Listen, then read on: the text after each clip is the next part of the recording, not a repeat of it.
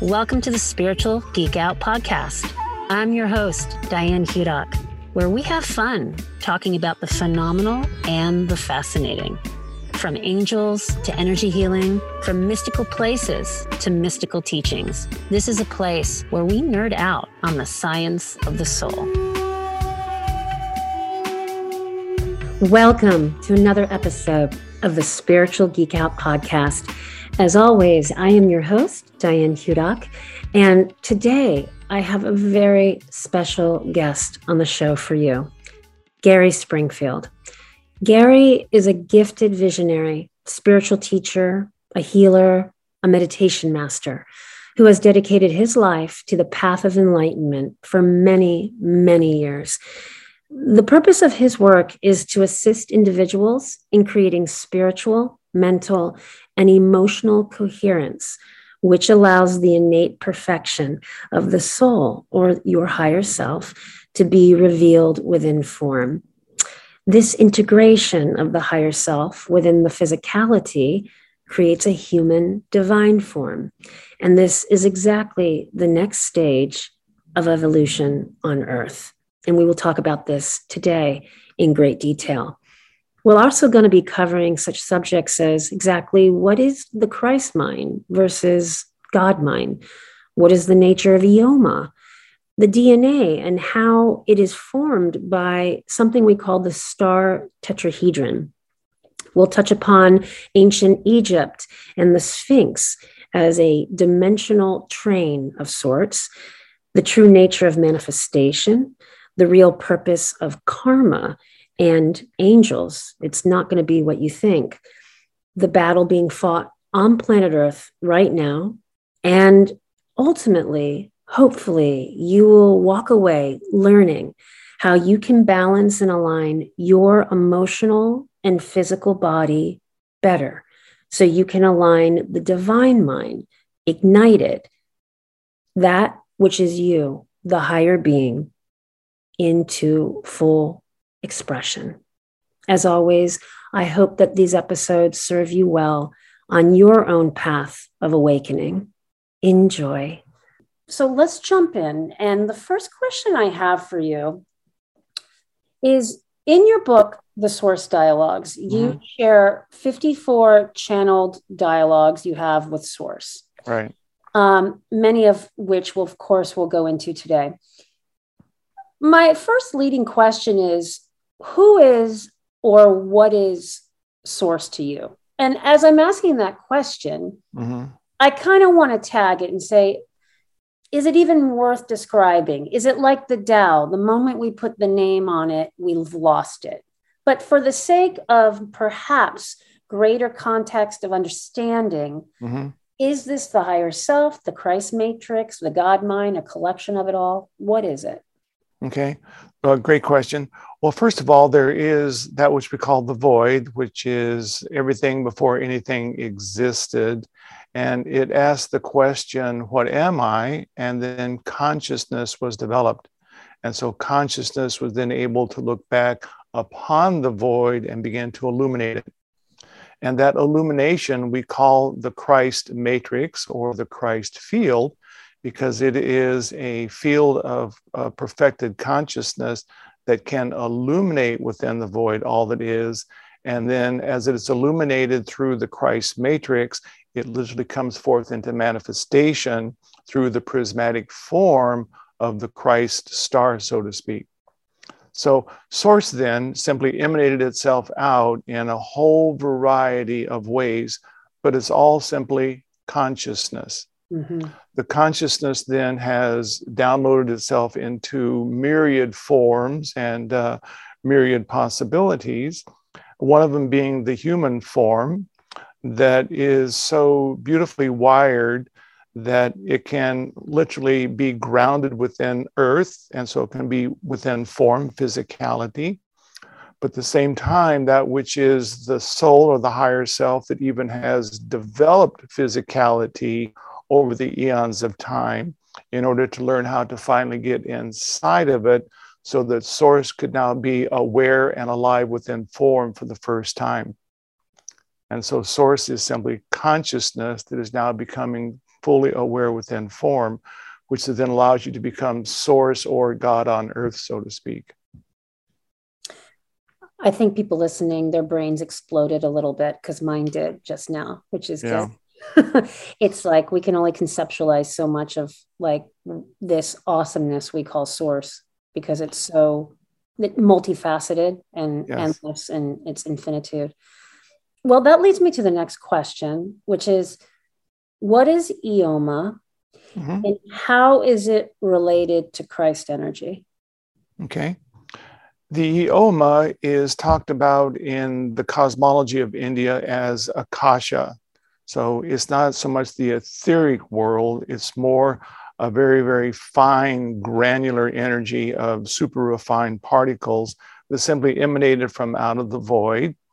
And then when the Christ field illuminates within the void something, the mind of God, the mind of source, whatever you'd like to call it, it then creates a reflection off of that. It then moves through the faceted prism of the star tetrahedron, the Christ matrix, creates a holographic form of it. And in the Ioma, these superfine particles then precipitate matter or materiality around that holographic form, and three-dimensional physicality exists. Okay. So what is the difference between the God mind and the Christ mind, if any? The Christ mind is what we use to bring that which is God mind and spirit and matter into union. And so the Christ is the matrix that allows spirit and mind and form to be unified so that creation even exists. Got it. And so the Christ is the resource for bringing all of those three parts back together, the Trinity back into unity. I love how you mentioned in your book this sort of intuiting that you have around Christ being this crystalline matrix. Right. It's this like crystallized form. And then I think of our bones as being a crystalline matrix, and it's the deepest core of us. So interesting. And when you even get down to the level of DNA, you see DNA is formed by the star tetrahedron. So if you take the star tetrahedron at its very finest level of creation, and you then turn it and spin it upwards, it then creates the DNA matrix. Oh, get out. Wow. Yeah. Say that again. So if you take the star tetrahedron, and as it's turning and spinning, as it spins up, it then creates the DNA matrix. I completely see that. Yeah. Okay. So here's the point, and here's the point over here. And the most interesting thing about it is then these are the protein structures of creation. Oh my gosh. And as these protein structures, you see then spin upward, it creates the DNA and the RNA that then becomes the form pattern for creation. So all creation exists within the structure of the star tetrahedron, from the very smallest DNA to the size of a physical sun or a galaxy. It's all based upon the crystalline geometric form of the star tetrahedron. So we'll go off-roading for a brief second here. So off that, is it like ridiculous for a human, or does it even make sense? Or is it kind of a way of going against the beautiful creation that God or source has created in us, as our DNA is God eternal within the body? Why would we want to change the DNA, or is that a good thing? We are awakening the DNA, because they say that the DNA has probably 80% junk DNA. Right. But in fact, those are codes of information that, as they are ignited, as we bring more light and harmony into the body, it then creates a new physical, almost light structure within form. And so we are now evolving beyond human. And the next wave of evolution is a human divine form. That's why the old paradigm is now falling away and crumbling, because it was based on human, but the human paradigm is over.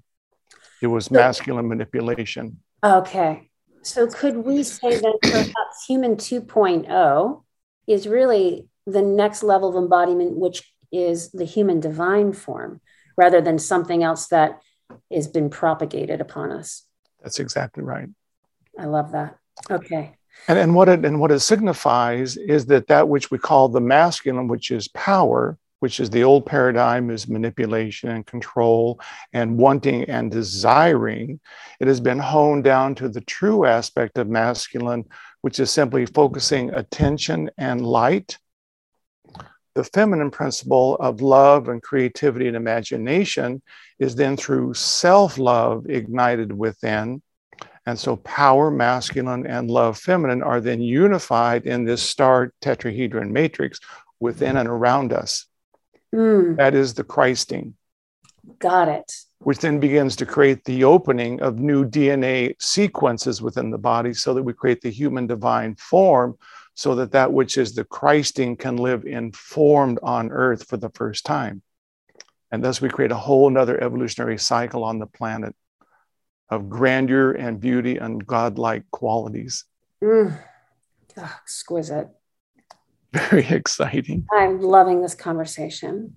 Well, again, I think I might be answering my question here, but off of what you just said, my question is, how does meditation refine consciousness so that the higher frequencies of this Christ energy or matrix get infused within it? And then the second part of that is really, or does it even really just depend on what is being meditated upon? Is it the key here, the masculine focused energy and the love, those two combined make an effectual meditation? Or am I putting a condition on it by even saying effective meditation? Just to meditate is to go beyond the mind, and then it will take you where it needs to take you. Well, there are many, of course, types of meditation. Now, if meditation is about silencing the mind and bringing it into complete quietness, then you are developing the true aspect of masculine attention and action, which is simply focusing light. But then we must be able to use that light, be able to feel it, which is feminine, to be able to flow back down in and through the body and ferret out any subtle darkness in the body, which we call emotion, which is simply lack of love. So no matter how much we have mind developed, if we don't have love established, the feminine, it is still of nothing. And so when mind masculine is silent and we then allow it to open the heart and feel the emotion and love ourselves unconditionally, because we awaken that childlike nature of creative joy and magic within, in our unconditional love, we then are using our masculine attention to now focus on imagination and feeling, which is then the formulation of this new Christ matrix, which is then true meditation. And then in this new meditation experience, because the mind is silent and is simply focusing light, and the star tetrahedron is now formulated around and through a field of consciousness within and through us, it opens this sacred doorway within the heart chakra, which in India they call the jewel in the lotus, which is the portal back into the void from which all creation emerged out of. And then through the Christ matrix, we can simply focus light into the void, and we can illuminate the choices of creation that already exist within source, within the mind of God, so to speak. And as we illuminate them, it creates a reflection off of them. It then comes through the spinning star prism of the matrix of the Christ, spins out the holographic form, the Ioma precipitates around it, and voila, loaf and fish. Is love the fabric of the universe? Very much so. All creation is simply love, seeing what a source will, because just by expressing itself, what it can be. And so it simply keeps giving more and more of itself, exuding itself as this infinite giver of love and light. And so everything is love, literally everything. It doesn't even matter how dark it looks. It's still love beneath it, because it's simply source seeking in how many different dimensions and realities can it experience itself, because in the finality of it, nothing's happening. It's just a dream of consciousness. Are we dreaming? We are dreaming, but we're here to wake up in the dream and become conscious dreamers. Right now, humanity are unconscious dreamers. They dream themselves into form, From the higher being they are, the greater higher self, we dreamed materiality. We learned how to formulate it into physical form over eons of time. And now we're learning how to finally get inside that which we dreamed and then wake up inside of it. So we become conscious dreamers of reality. So we're always essentially dreaming into form, but we are going to wake up eventually in the dream itself. Yes. And know that we are source. We are God dreaming at an even greater expansion of possibilities of reality. Mm-hmm. Can you describe the letting go process that you talk about from the spiritual perspective? It is love. It's going deeply into the cells and the tissues of the body and finding any of that emotion. Now, all emotion begins from the time frame of conception to about 7 years of age, when we live simply in the feeling body. The mind doesn't develop until about age 7, but from conception to 7, whatever is within the family unit, within the programming of the world, with all that is going on around us, as well as our karma, it all comes back from that conception to 7 years of age, and then we bury it in the body as emotion. Mm. And if we then go into that and begin to feel it and love it, as we feel the darkness, the loneliness, the sadness, the grief, if we are simply bringing love, we slip beneath it and we find that innocent child that felt denied or unloved. And as we love it from the higher self we are then the Father, Mother, Divine that originally created it, and it awakens back into its full glory of innocence. Mm. And that's all the creative joy of the feminine, you see, is with us once again. Mm. And if the masculine is now silent and attentive with simply light and attention, and the feminine of creative joy is alive, we then become the crystalline matrix of creation. I love that. Can you explain or perhaps extrapolate on what is the difference between being and knowing, and why is that important? And I might just actually read, Gary, from your book here, a short little excerpt on that, where Source simply but profoundly says to you, what you are going to do is a relationship building in the being. The being is actually more important than the knowing. The knowing is giving proof to the existence for being, whereas the being allows for all assembly to occur. Knowing gives the idea that it's possible. Being is the possibility coming into full potential. Can you? Isn't that beautiful, though? No, it's just, I mean, right. So exquisite. Yet it's a little like confusing, too. You know, it's like, I get it, and I don't get it at all. And in one way, it's because so many spiritual people, God bless them, they still live in their knowing. They are reading, they are examining, they're desiring, they're looking, which is fine. That's the knowing. And so they're looking for knowing. And if they take the knowing and they begin to bring it into meditation and begin to feel it as liquid, living, light energy flowing into the body, they then become it. And so the knowing is the becoming of the being.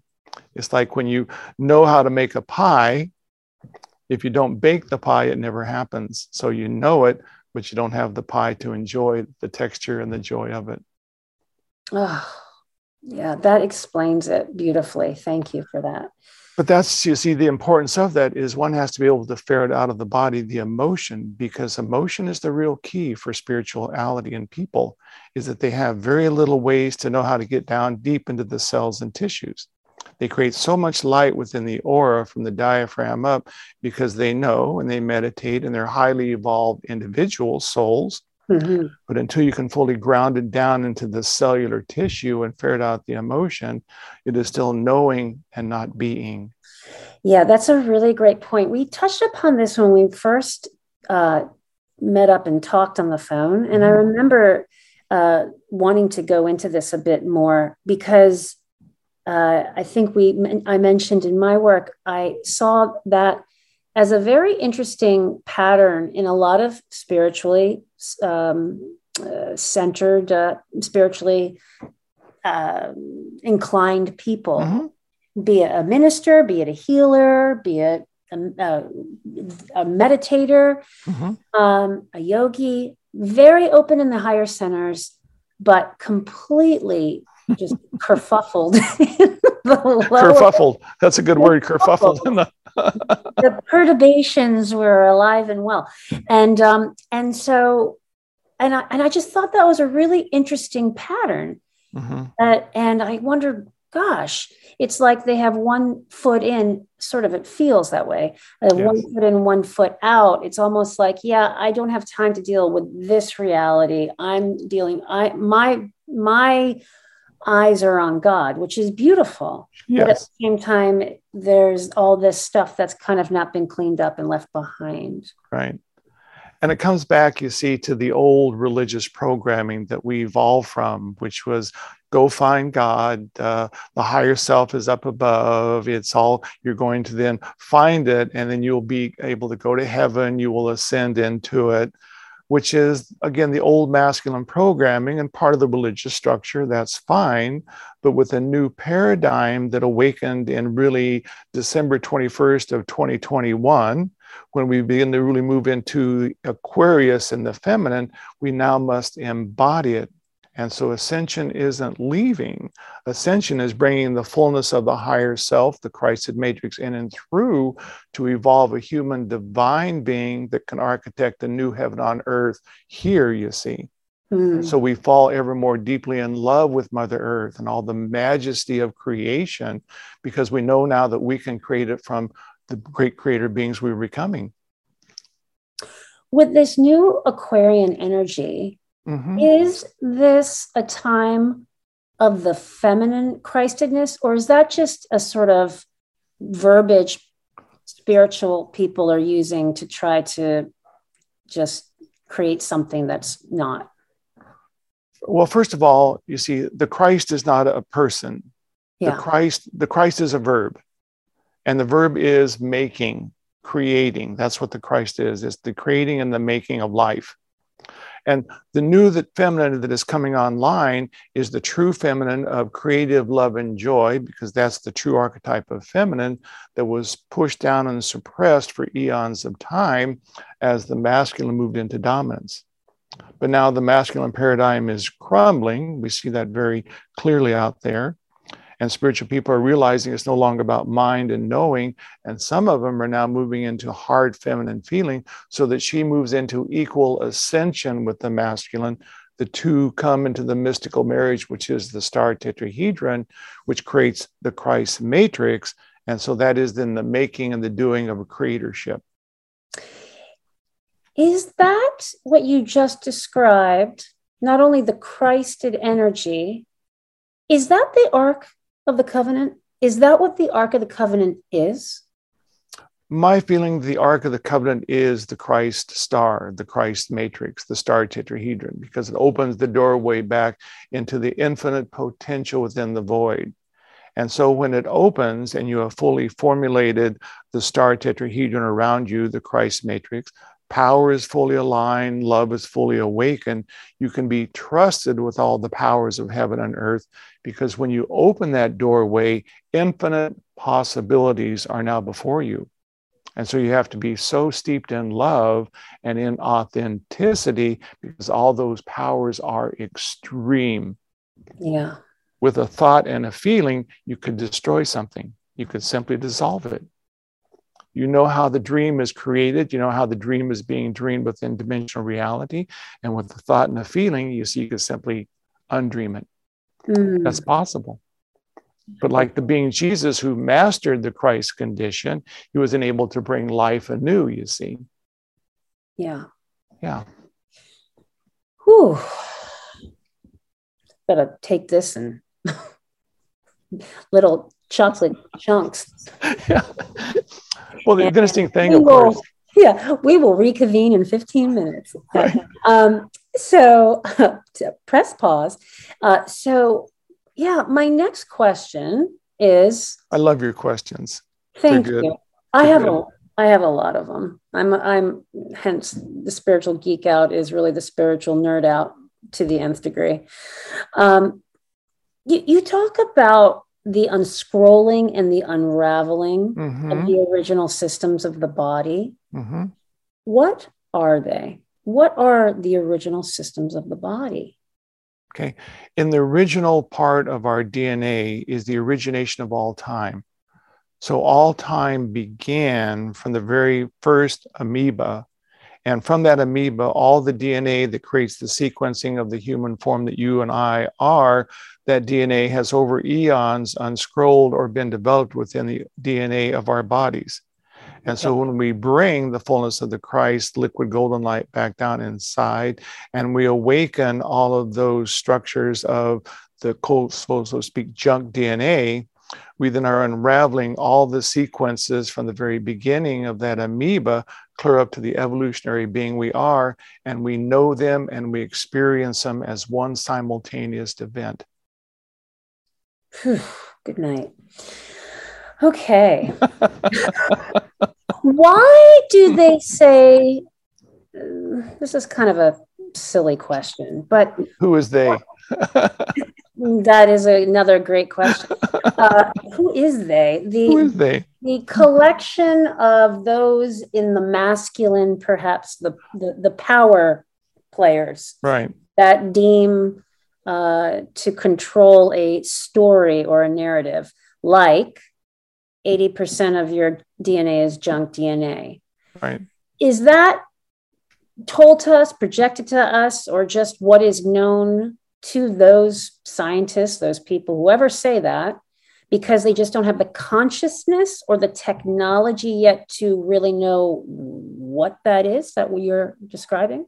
They don't have the consciousness nor the technology. So they look at it and their technology says it doesn't do anything, but their consciousness doesn't know the deeper meaning of what it really is all about, because we have so de-evolved as human beings.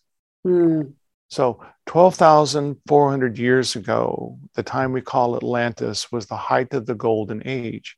And if you understand the precession of the equinoxes, the 26,400 year turn of our solar system through the galaxy, we then go in a wave cycle up and a wave cycle down. 12,400 years ago, we were at the very apex of that, which was a golden civilization. We ascended into it. And so consciousness was very high.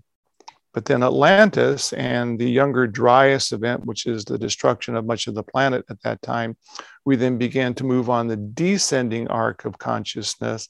And we reached that at the end of the Piscean Age, which was December 21st of 2021. We now move into the Aquarian Age, and we're now moving back up, you see, into another golden age. And it's not simply a wave like this. It's a wave that is always spiraling upwards. And so consciousness is ascending as it goes through these cycles of up and down. And so 12,400 years ago, the consciousness of humanity was very high. There were gods and goddesses walking on earth. But then we lost that. And the pyramids, you see, are simply built to remember some of that great civilization.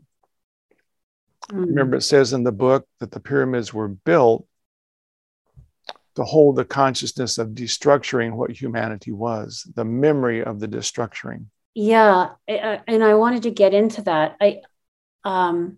Maybe we'll circle back to that, because I do want you to talk about the Sphinx and the nature of that and the consciousness of that and those people too before the Anunnaki that are responsible for that. But off of what you're talking about here, I wanted to just ask you, so in this ascending and descending cycle, are we ascending or cycling down by choice into chaos? Well, somewhat. It's just the cycles of time, you know, time cycles. It's just a creative, you know, the creation of life moving through the cosmos. You know, everything is turning and moving from out of the very core of the Milky Way, which is a entry back into the void. Okay. So from out of the void within the very center of the galaxy, it is emitting the consciousness that created the galaxy. Okay. Within our sun, there is also, as you see, another portal back into the void. And from out of it is emanating the consciousnesses in our solar system, our sun. And so everything is simply consciousness emanating from inside out, and it moves in cycles of time. And so as we in the solar system move through the pattern of the equinoxes in the galaxy is really the part of us that is the higher being that is evolving us as we simply move upwards with it. Got it. Okay. Well, you mentioned in your book, you say, and I would love for you to just talk about this a bit more so I can understand it and hopefully it will serve others listening. Source says, the whole illuminating origin of the nature of all being is what is being storied, and it's what is being stored. As it gets stored, it is protected, because right now in man, man is being eaten alive, losing its power. And as it loses its power, man just cycles down into chaos. Right. Which is why I was asking, are we doing that intentionally, unintentionally, by choice? What do you mean by, can you explain that, being stored versus being stored? Sure. Well, of course, the old masculine paradigm is over, and so it is destructuring. And so that is the cycling down into chaos. And there is the new man, woman that is being architected. It is being storied. And so Source Dialogues is that story. It is how to create a Christed revelation inside of oneself. Okay. All the information is within the book to fully awaken back into full revelation of the greater being you are within form, to become a creator being. And as it is then being stored within the cells and tissues of my body, it is then the possibility of it then being vibrationally emanating from me as well as others like that, who then begin to have it within their physical form. That is now the, if you will, matrix for the becoming of the new. Okay. So it's being stored within physical form. That's why it has to be in being. Knowing, see? Yep. Being. Because once it's seen within being, it's actually within the cellular memory of your water. And so your water then goes into earth, and it automatically begins to crystalline restructure earth's water as well. Oh my gosh. You're 80% water. Right. But your water is vibrating to where your consciousness is. If it's vibrating to the Christ matrix, which is then the higher being you are, that is then creating the new wave of water within Mother Earth as well. Ooh, that's deep. Okay. Well, let's talk about alchemy. How does spirit move through the conductivity of gold? And why and how are diamonds the next wave of evolution that Source talks about on this planet? Okay. Gold is a substance that has no resistance within it. And so it moves energy with no resistance. It's the only substance that does that. It's the only substance. Only substance where there's actually no resistance at all. So electrons and photons can move through gold with complete non-resistance. God, wow. And gold can combine with any element on Earth, but then you can simply extract it from any element on Earth. Okay. And so it comes back to its original source, what it is, just gold. Phew. And because that was baning in and through Mother Earth, the creation light of Mother Earth, which is within her, as it is emanating out, it moves through the conductivity of gold veining through Earth and brings organic material substance into form on the surface of the Earth. And so the consciousness within the very core of Mother Earth is now manifest through the gold as actual physical organic structure on the planet. This is Mother Earth revealing her consciousness. Wow. Okay. So now the diamond is a prismatic form. And so the prismatic form is the star tetrahedron. You take the gold and you refine it into a matrix of purity within you that is consciousness now refining it, loving it, refining it. It is now honed and refined into the star matrix, which is a prismatic form. Okay. That makes sense. Okay. And so Christed beings will be, if you will, diamond matrix individuals walking on the planet. I just think of the words of BKS Iyengar when he says, we are a diamond, right? We are, that's what yoga is. We are like David working Michelangelo. And we facets. Yes, yes. Facets. Beautiful. Well, let's circle back, if we can, to ancient Egypt. Mm-hmm. Because many of us, I think many of us, at least listening perhaps to this podcast, have been perhaps familiarized with the idea that ancient beings or ancient technology that isn't on the planet perhaps right now is or was responsible for their construction of the Sphinx, the pyramids, floating stones, mm-hmm. things like that. And Source in your book talks about the Sphinx as being a dimensional, or correct me if I'm wrong. Dimensional train. Yeah, or interdimensional train? Yes, interdimensional train. Okay. And can you tell me more about this? And also these beings that came before the Anunnaki, mm-hmm. that Source says was responsible for these structures, or at least the Sphinx. Sphinx, yes.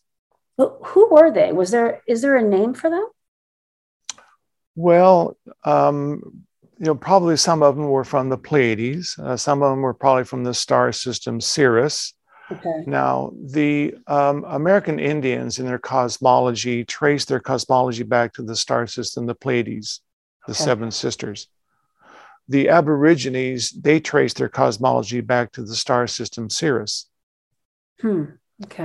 Now, there's another gentleman called Makua, who was an Indian, a Hawaiian elder, and he wrote a book called Bowl of Light. And he said that 500,000 years ago, he and his people came from the star system Sirius on canoes of light to the earth. And the only consciousness that was here to receive them was the cetaceans. And so that consciousness went into the whales and the dolphins to begin to create energy of consciousness on the planet. Now, the Aborigines believe that when they die, they go back into their true bodies, which are dolphin bodies. Wow. And so there are many different star systems that came to begin to seed information into the planet. There are Syrians, there are Pleiadians, there are Arcturians. So many different individuals came, and this is the individuals that taught the Atlanteans how to literally hone and refine themselves to become gods and goddesses, so to speak. Highly, highly evolved individuals. But then they began to misuse their power as they tried then to overrun the earth, which was within the destruction of Atlantis. But some of them were able to leave Atlantis before it was destroyed, and they went to Egypt.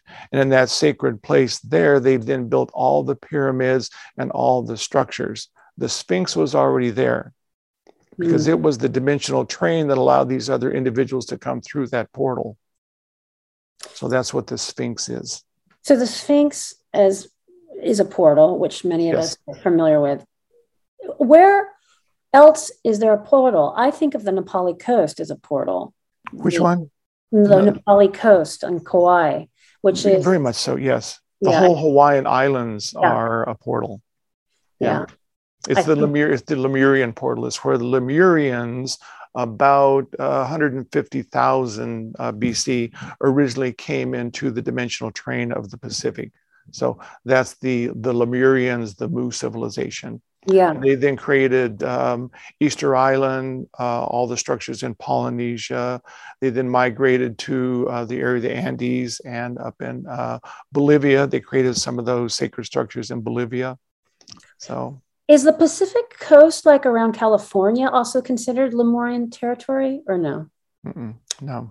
Okay. Some of them migrated to, you know, the Andes and to the North America when Mu was then beginning to descend, but, you know, it was after that. Mm. Where else are there portals? Would you say the Himalayas is a portal? Definitely one in the Himalayas. There's one in Machu Picchu. Okay. There's one in Palenque in South America. And so when you go to Palenque, down in, I forget exactly what it is, Palenque. But anyway, there is a beautiful structure. There are beautiful, a bunch of old temples in Palenque.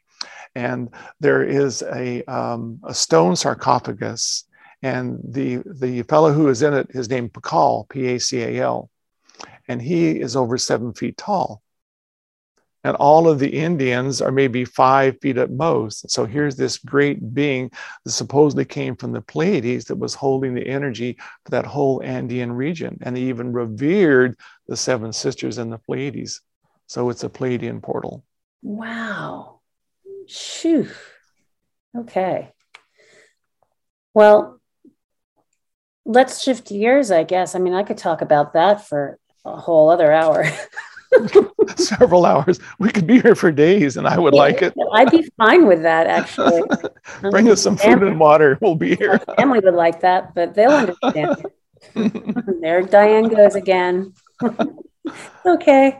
All right. So, well, let's kind of circle back to your wonderful book, The Source Dialogues, and around mind, around the area, the subject of the nature of manifestation. Mm-hmm.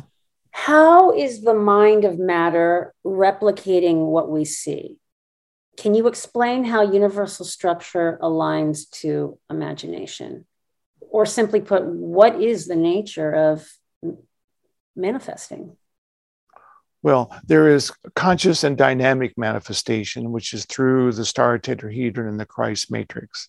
You're able to actually open the portal back into the void and illuminate the choices of your creation, which then creates a reflection off of it that then the Ioma precipitates into form.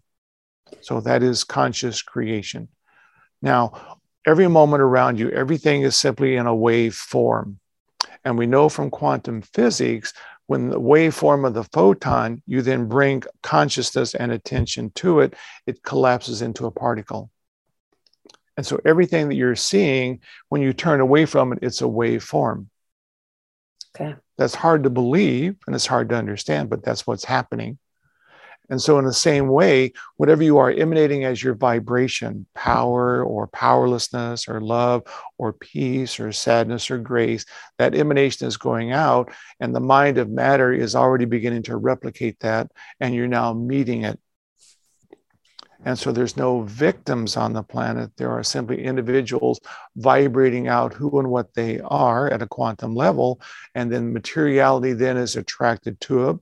We call it the law of attraction, but it's actually the mind of matter beginning to replicate who and what they are. Mm-hmm.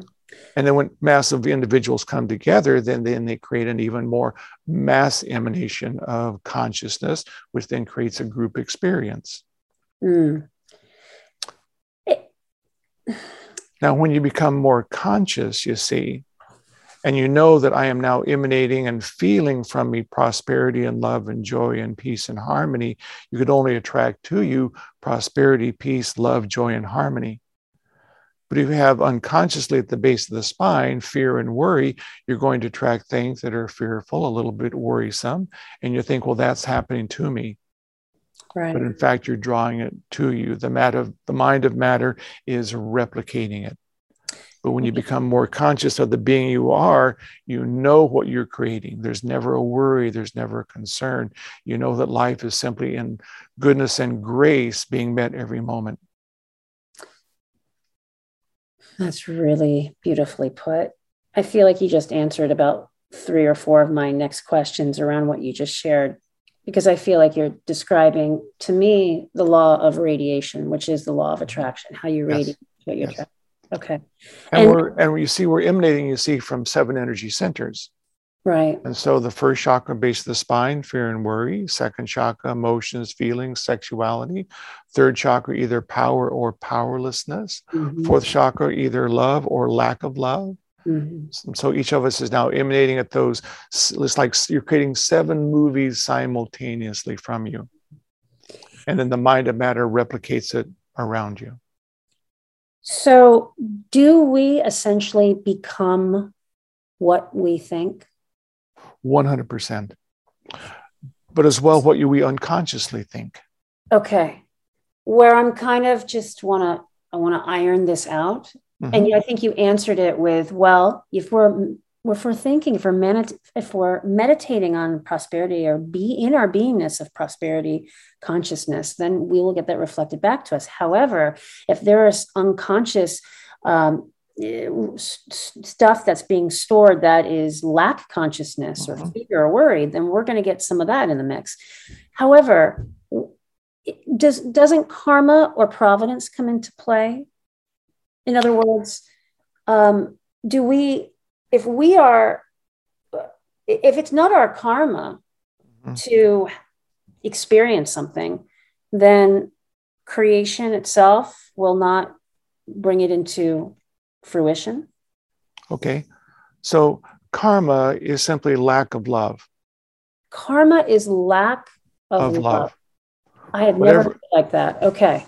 Whatever you do not love within inside of yourself is your karma. Oh. And that was created by, in many, many past lives, doing things in error or in egregious things to others. And so you created a sense of worry and fear and anger and frustration. And all of that karma, this is very important, all that karma is brought back into this lifetime. And through conception to 7 years of age, you are given all of your karma once again. Ooh. Okay. And if you learn to love yourself, all of your karma. Okay. Okay. Whatever you have not loved in the past is there.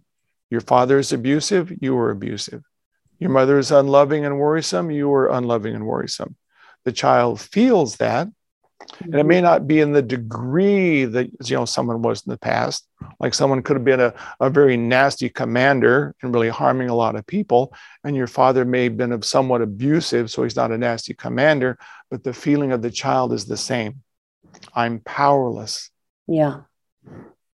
And so if you learn, you see, to bring the higher self you are that gathered all of that karma together and then created the mother, the father, and all of the physical form and structure within this dimension, and you were born into it, from 0 to 7, it's there.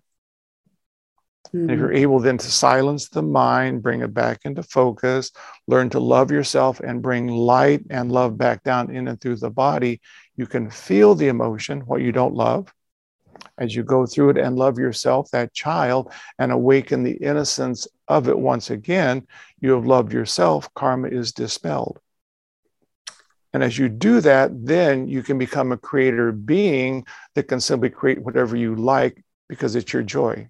There's no longer karma that overshadows you. You're free to be a creator being. Mm. That's very encouraging, I hope, for people listening. Yeah, it's very exciting, yes. Very exciting, yeah. It's all right here, right now. Yeah, no more waiting. Go get it. Yes, and you see, and everything that's happening to you is simply enlivening your karma. And so if you're seeing something that's angry today, you think it's today, but it's a signpost that is pointing back to your childhood.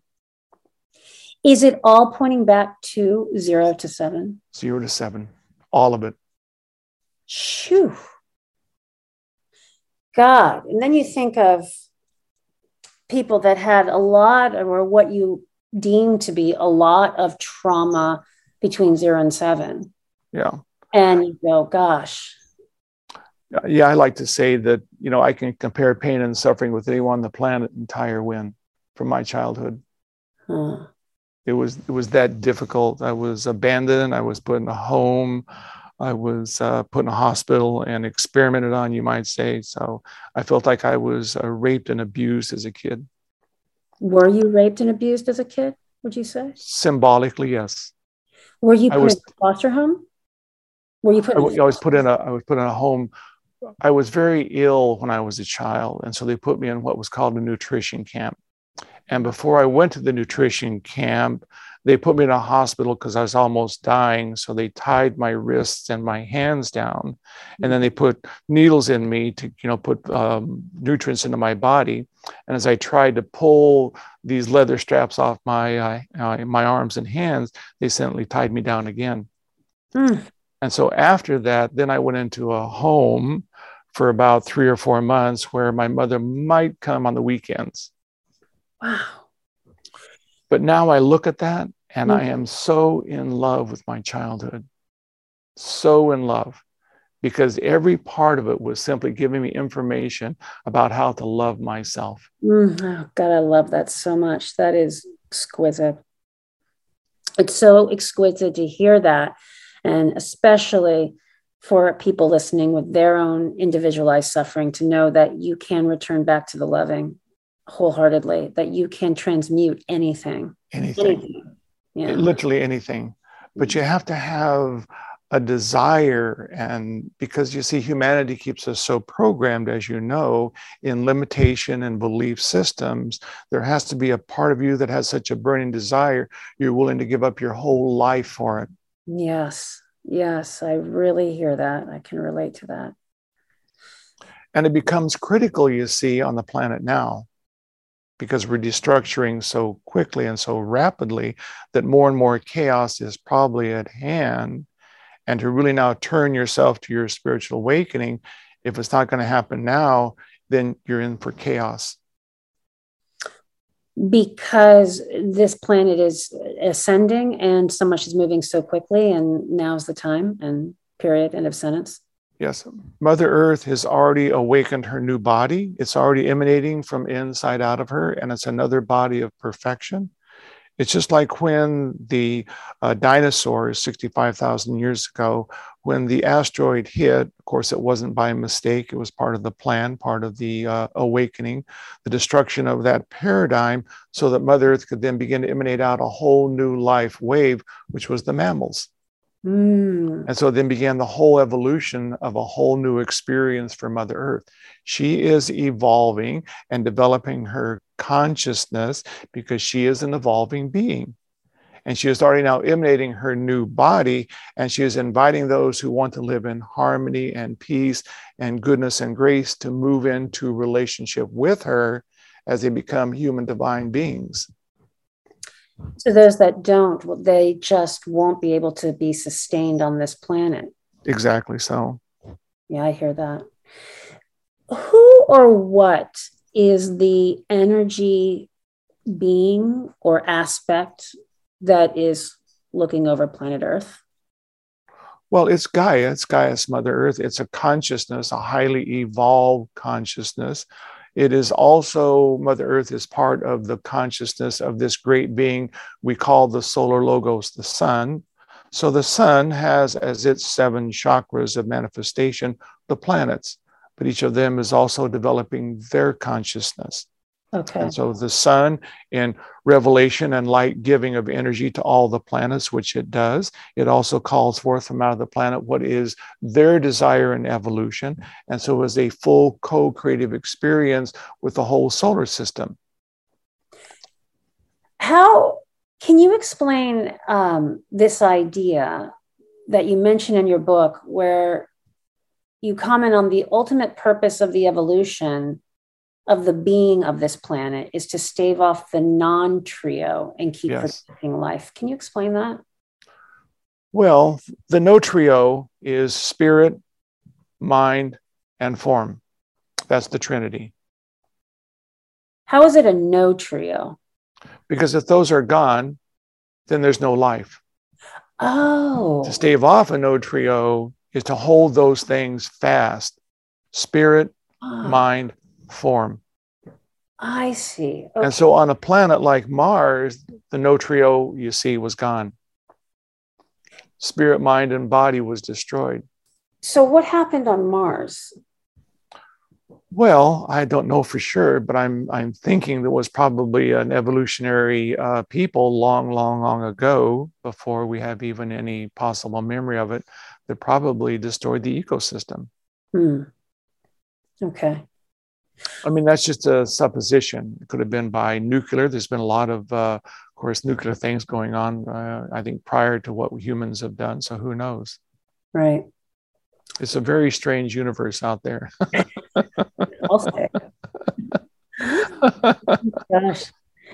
Part 2 with Gary Springfield. It's a strange universe. It's a strange universe. It's an exciting universe, but there's no victims in the universe. Mm. No victims. You simply create from the emanation of your energy what you're going to experience. And so nothing can hurt you or harm you. It can reflect back to you something that is fearful within you. And as you love yourself and let go of it and bring light, the darkness cannot come unto you. So there's nothing to be fearful of or worry about. How do you explain that to people that have been, like, I'm quick to say victims of, because of the conditioning that we've been given, victims of war, victims of, you know, poverty. What do you say to people that say, well, I grew up in the Holocaust. My family was wiped out. I didn't choose that. They don't have a deep enough understanding of consciousness that has been evolving from time immemorial. And if you look at the history of the planet, it's been a history of nothing but war and conquest and suffering and overriding of civilizations. And so everyone has played a part in that. And so in one set of time, if you were part of a civilization, say it's the Romans, that destroyed the Jewish population, you could come back and be in someplace like Ukraine. Ah. And so you're simply experiencing, you see, what you have done before. Your karma comes back. It always comes back. Right. What is the battle that we are preparing for right now on planet Earth? It's the battle for survival. It's the battle of the mind, to be able to use the mind to so love and honor the creative feminine that you're able then to begin to create life from inside out. Human beings are only creating with what exists on the planet. It's like the clay out here. They use it, they mold it, they make from it, they do from it, but then they've destroyed most of the clay. Yeah. And so now the new human divine being must be able to manifest life from inside out. Okay, that's clear. Well, there are so many warnings, if we look at it spiritually or otherwise. Why do you think it falls on deaf ears, or at least for the masses, or the majority of people? They're so lost in their own ignorance of wanting, desiring, programming, the manipulation, the control of society, of the news, of their small screens. And it's all part of hoping, by being more encased in that limitation, that it might rattle their cage and see, you know, individuals individually begin to wake up. But very few are waking up at this time, because it takes such a clear knowing and a feeling of the identity of the being you are to move into this new future that's becoming. Mm-hmm. And there's a whole new evolution of beings that are being born, you know, out there, that are able now to probably move more easily into this. But you and I, we are opening the doorway. We are the placeholders. We are the seeds. And many individuals like you and I, who are the spiritual beings that are illuminated, we're the seeds that are planting the information. Okay. That makes complete sense and very purposeful. Always purposeful, but it doesn't necessarily look good. But at the same time, you see, if you simply observe what is going on without any judgment or any criticism, and realize it's simply spirit revealing itself, just like when you have a beautiful rose, you enjoy the beauty of the rose, but when the rose finally dies and falls away, you wait for the next budding of the rose. Right. That's what's happening on the planet. And so you don't mourn the rose as it simply falls away. You might have a remembrance of the beauty of it, but you prepare yourself for the new becoming. Can our consciousness create a new, as you say in your book, terraforma for the planet, and bring it back or upgrade it to a new version of itself so it's sustainable? Is that possible? Mother Earth is going to do that with or without us. Okay. And so if we choose to step into our true relationship of the human divine being we are, we can then become co-creative, knowing of how to do that in an even more grand and auspicious way, you see. So we become co-creators with this divine being Gaia. Okay. Can you imagine humanity, you see, just like the internet, they're totally awakened, they're in their Christ matrix, they're then unified like the internet of oneness. Mm-hmm. That is now around the globe. We can actually feel the life force of Mother Earth. We know her next trajectory of evolution and creation is coming in and through us. We are now the mind of Gaia that's able then to form that into creation. How outrageous. Mm-hmm. What a planet. I just think, gosh, weren't we doing this before? Weren't the Lemurians doing this? Weren't we just thinking things into form as a collective harmony agent? Yes, but then like the Atlanteans, you see, we then got in a place of believing that we were the ones that were powerful. We lost our humbleness, our sense of, you know, self was lost, and we began to try and overrun and control the planet. And so then 12,900 years ago, the Younger Dryas event, probably a great comet, as well as the shifting of the Earth's axis, most of life on the planet was destroyed. Mm. And so simply Mother Earth said, no, this is not it. Time for a new wave of evolution. But it was the destructuring of that we're now at the bottom of that is now going to be the restructuring of an even more grander rose, so to speak. So it is... It is an upgrade. Mm-hmm. Well, for lack of a better word. Yes, very much an upgrade. Okay, that is again very exciting. Yeah, I personally, you know, when I began to, you know, in my college years, began to study, you know, the individual, you know, Christ, Buddha, Krishna, you know, all the great masters. I thought to myself, wow, that's an amazing accomplishment. Is it really possible? But now over these last, you know, 4 to 5 years of dedicating my life to a whole nother level of the integration and the revelation of this within me, I know it's actually happening. I'm experiencing it. What the book said, I'm experiencing in my body and in my life. You're being it rather than... I'm being it, yes. Mm. And it's been an outrageous challenge, I can tell you that. The body has gone through some amazing restructuring, some reformatting. Consciousness has changed dramatically. The mind is now a perfectly silent instrument, focusing light upon the heart and feminine feeling. The star tetrahedron is every day becoming more clear and dynamic and aligned around me. You can feel the doorway open. And from as you're breathing out, you see you're actually breathing spirit into this dimension. Mm. It touches the facets of the spinning star, and then it emanates this literally liquid golden light from you. Mm. And you feel it. Yeah. That's a beautiful image. Just, I think of one of my teachers who says, God, or the God of our understanding, this energy, this divine energy is closer to you than even you're breathing in and breathing out. It is your breathing, yes. Mm.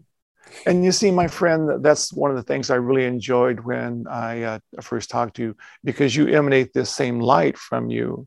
It's just that I have done it in a much more conscious, dynamic way. Right. Because I've given my life, do you see, to it in another way.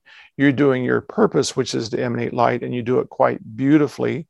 A lot of golden light around you, a lot of emanation of pure light. I'm just now magnifying it in a whole nother way. Yeah. Beautiful, beautifully said. Thank you, by the way. Well, I have just a couple more questions and then I'll let you go. Oh, don't. Oh, okay. That's fine. Fine with me. I'm like you. I love chatting about this. I could just chat for hours upon hours. Oh, this is such a refreshing, juicy talk. And I mean, I should have written down more questions, but here's what I got today. Okay. So 3 more questions, I think. Mm-hmm. Talk to me about the Torus field. Okay.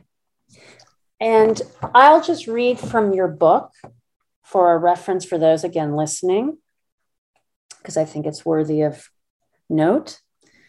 Sandra, who you're doing these sessions with, this woman, you can comment on that if you like for greater context in your book. But you say, Sandra had a session with another client, and it was revealed that a sphere, Torus, which is composed of source mind energy, creates a point of irritation in order to create knowledge and awareness. The analogy was an oyster with a grain of sand, creating a luminescent pearl of beauty from irritation. And you go into this questioning of the Torus field and what exactly that irritation is that is calling you, Gary, into higher expression. Can you explain that? The Torus field, of course, this is the image of the Torus field. Yeah, which I would call, as a biofield healer, the biofield, which is a toroidal field. And the biofield, you see, is about maybe 2-3 feet around us. The Torus field of mind is 12 feet above, 12 feet below, and 35 to 40 feet around us. Okay, so that's a distinction, right? Yes. So it is a field of simply pure mind, pure consciousness in perfection. And it is the perfection of the great mind, the being you are, that is seeking to reveal itself within form. Okay. So eons ago, it created the soul. The soul was then beginning to architect form to get inside, to gather information. The information from the soul is then posited in the higher mind, so it knows who and what it is. And as we now know that I am the Torus field of divine mind, I've now created the star tetrahedron by the mind I am. I'm perfectly balanced in mind, action, and love. I open the doorway. Mind pierces the open doorway. It illuminates within the void, the unconscious, the mind of God, creates the reflection out. And so the mind of God you are is now creating through the Christ you are life around you. I think I just got a transmission. Good. So the Torus field down through the very center of it, you see, is the spinal column. Okay, right. And as it comes, it really emanates from the heart. You see, just like from the very center of the galaxy, there's a dark black hole, the very center of the galaxy. And from out of it emanated the whole galaxy of the Milky Way. In the same way, at the center of you, in the heart chakra, this is the void. This is the opening portal. And from out of it, the Torus field of mind was created. It then began to develop the soul. The soul then began to develop form. You don't know that you're the mind. You still think you're the form. But you begin to reveal consciousness. You know, I am the form, but I'm also the soul. And now I realize that I am the mind that's been creating the whole shebang to awaken the Christ I am, so that the mind, through the great form of Christedness I am, can become a creator being. Unless the mind of God that I am has revealed itself within form. Okay. Everybody, you get that? Hello? Hello? Hello? Anyone there? Okay. Okay. So what are the names? You mentioned when we talk about archangels, like Archangel Michael. Right. You mentioned that there are, or source mentions, there are other names of Archangel Michael that can be seen in ancient writing. What are those names? I'm not really quite sure what they are. You know, I just know that Archangel Michael, we think it as an angel with wings, and of course the whole, you know, artistic creation, but it's really geometry. It is some of the original geometry from out of the original of the void. Archangel Michael is really a geometrical structure. Yes. That's why when we look at the energy form of Metatron. Right. Okay. The Metatron, that geometric form, that's a more true representation of an archangel. Wow. And they are beings that were some of the original emanation from source. Before source even thought about becoming physical form, they began to architect consciousness. Dang. And so they are ancient, ancient, ancient. But you see, what we've done, we have taken that and we brought it down to the smallest of an archangel. It has a form, it has an image. It's just a way that we conceive it in the mind, but in fact, it's one of the original source derivative. And this goes for basically all archangels. Yes, yes. Each of them has a particular function in creation. So my mind goes then, okay, We've got like the Metatron cube. We've got the Archangel, that is this geometric structure.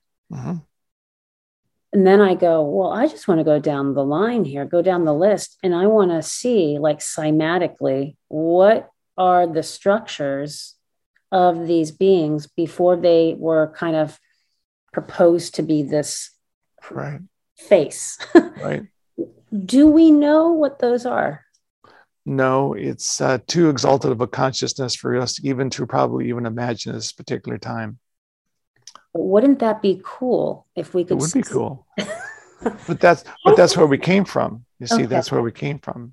It's, you see, the Archangel is really us. It's like your fingers and your toes are part of you. And so the being that is the Archangel emanated outrageous numbers of vibrations from it. And we are probably on some train or some wave of, you know, one of those archangels. Now, what do you, how do you explain, and I'm no exception, I feel like I've been saved a few times in my life by, I guess, an angel or a being, something that spoke in my ear and told me to go this way instead of that way, or, you know, don't walk across the street, or got pulled back into a car when my head was dangling when I was like 7. And, and I felt a hand and it pulled me back. And, you know, all those stories that you can pick up at Barnes and Noble, Saved by the Angels. If they're not beings, or maybe they weren't angels. They are beings. They are beings. It's just that they don't have bodies like we think they have bodies. They're a field of consciousness that in that field of consciousness can move matter or materiality, and we give it a form. It's just like, you know, when you leave this physical body and go into spirit, you still have a form. It's not a form that you recognize as really a human being, so to speak, but it still has a form. It has consciousness. It can still be what we call a guide. It can still take a part of itself as consciousness, and even as a guide, give you information in your ear, understanding. It's all just consciousness at many, many different levels, you see. Yeah. I think of when my father died when I was 28, and the only day that this church was available for his brother's son to get married was on the eve. It was on the anniversary, the anniversary of his death 1 year later. And they thought maybe we shouldn't do it. It's a little grim. And we're like, no, just perfect. Right. So that in the middle of the night, I was sleeping in the house where we were staying at the, my uncle's house. The night before his son was going to get married. And I heard a coin drop on the floor, and it just kind of went around and around and around, like sounded like a cymbal. And then it just went crash to the floor. It was like a nickel. Dropped to the floor. I wake up. My mom is passed out on the other side of the room.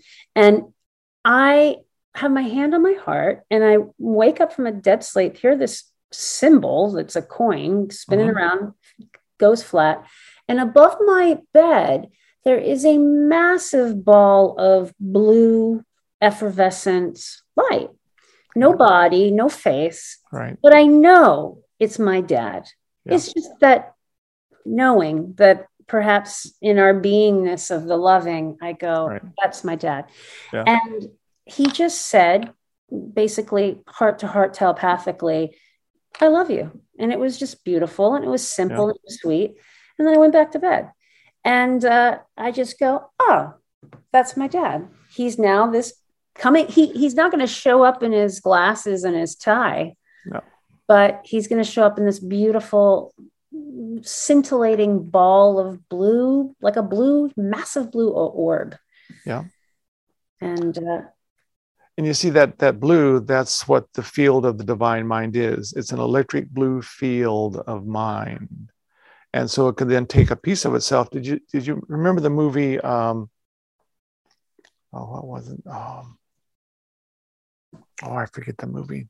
But anyway, the water, was able to move itself into form.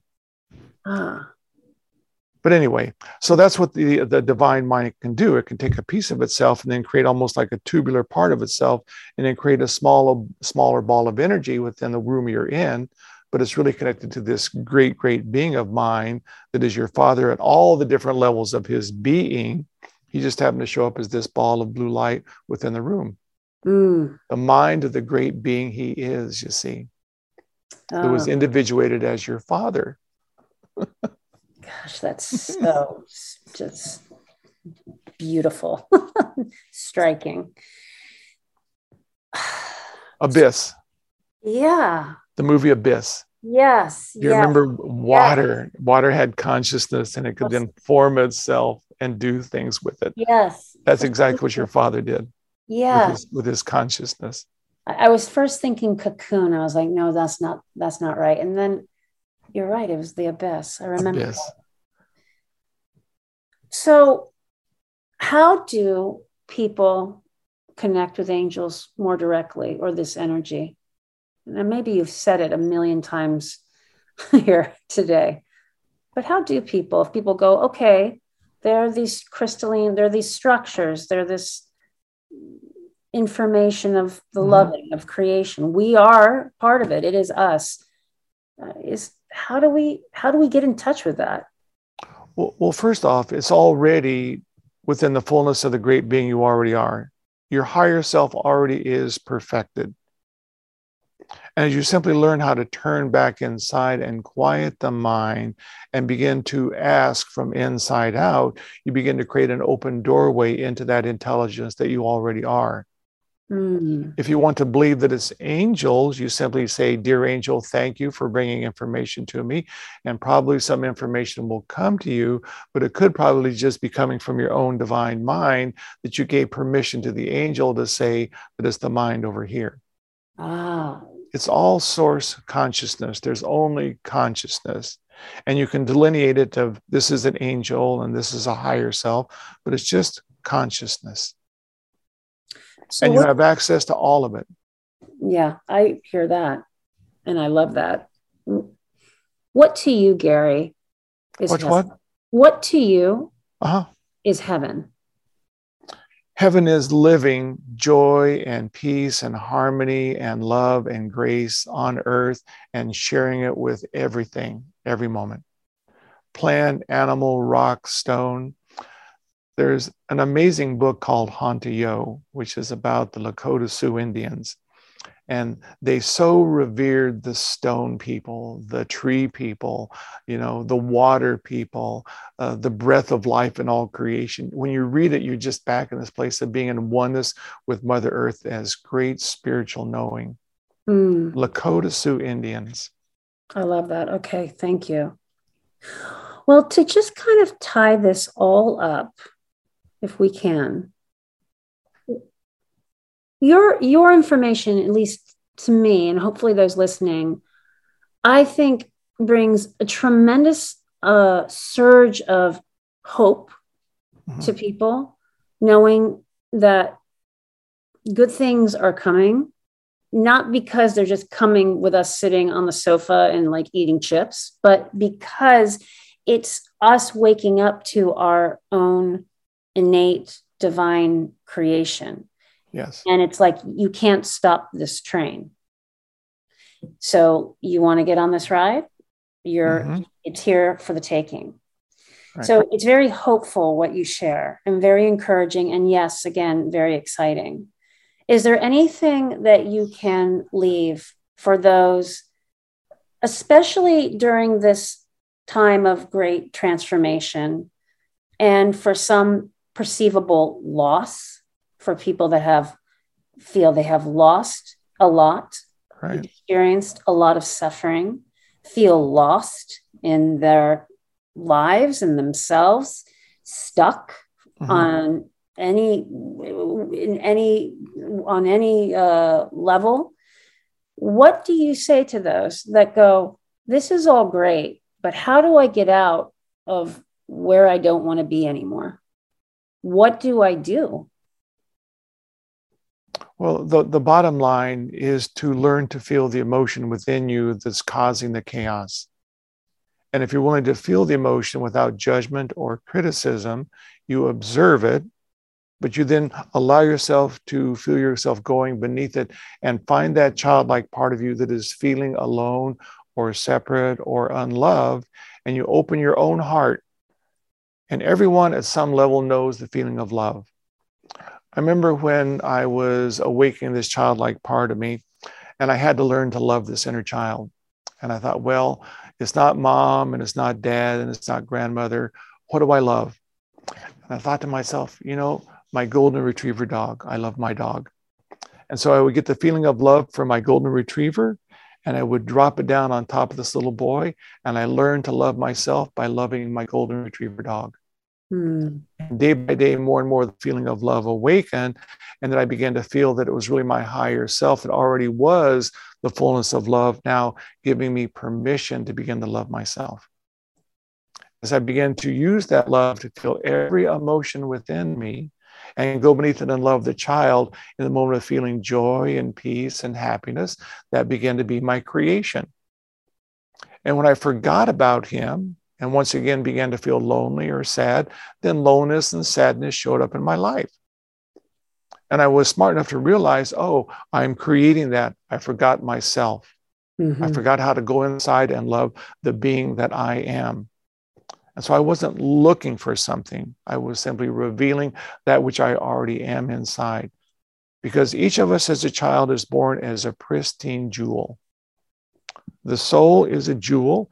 It takes a small facet of itself. It drops it down into time and space as a pure jewel, mother, father form, covered over with ignorance, but the jewel is still perfect. And it is the soul in its perfection, the divine mother, father, that created that part of us within form. If we're then allowing the love we are to go through the darkness and love the child, we automatically reveal the greatness of our own being. And then life begins to change dramatically around us. If we're not loving the self, we're going to continue to meet things out there that are challenging. We're going to be blaming. We're going to be criticizing. But it's just the self-criticism within is creating the criticism out. Right.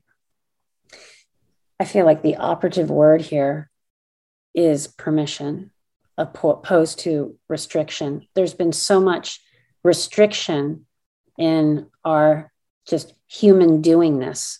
We've restricted ourselves collectively, individually. And now I feel the opportunity is really one of permission. And I feel like you're talking about that and sharing this great opportunity to permit that which you are to come forward into full expression. And the interesting thing, you see, all the chaos is driving that to us. Yes. The more you feel chaos and suffering, the more you want to find a solution. Right. So it's all part of the plan. It's not in error. And as more chaos and suffering is taking place, people are asking what and how and why. And so it's driving you to wake up. If you don't want to wake up, then the chaos is going to take you someplace else.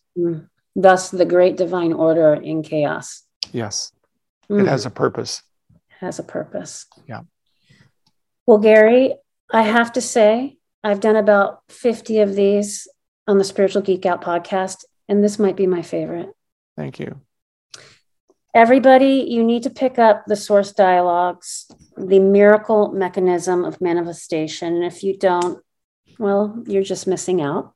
And that's okay. You'll pick it up when you're ready. Next lifetime. Next lifetime. And, or you might find it, you know, somewhere just showing up on your doorstep, gifted to you, or a boyfriend will give it to you. And you go, yeah, I remember a podcast a few years. Yeah. And of course, I'm always open to assisting anyone. You know, if anyone wants to call, email, I'm here with nothing but to serve. So I'm always open.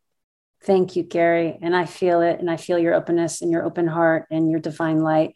Thank you. This has just been a golden opportunity experience. You are a golden lady, my friend. You are so radiant. I just really enjoy you. Thank you. Thank you. Namaste, dear. Namaste. Hey guys, thanks for checking out the Spiritual Geek Out podcast. If you like what you're hearing here, check out more by subscribing on your favorite platform or go to spiritualgeekout.com.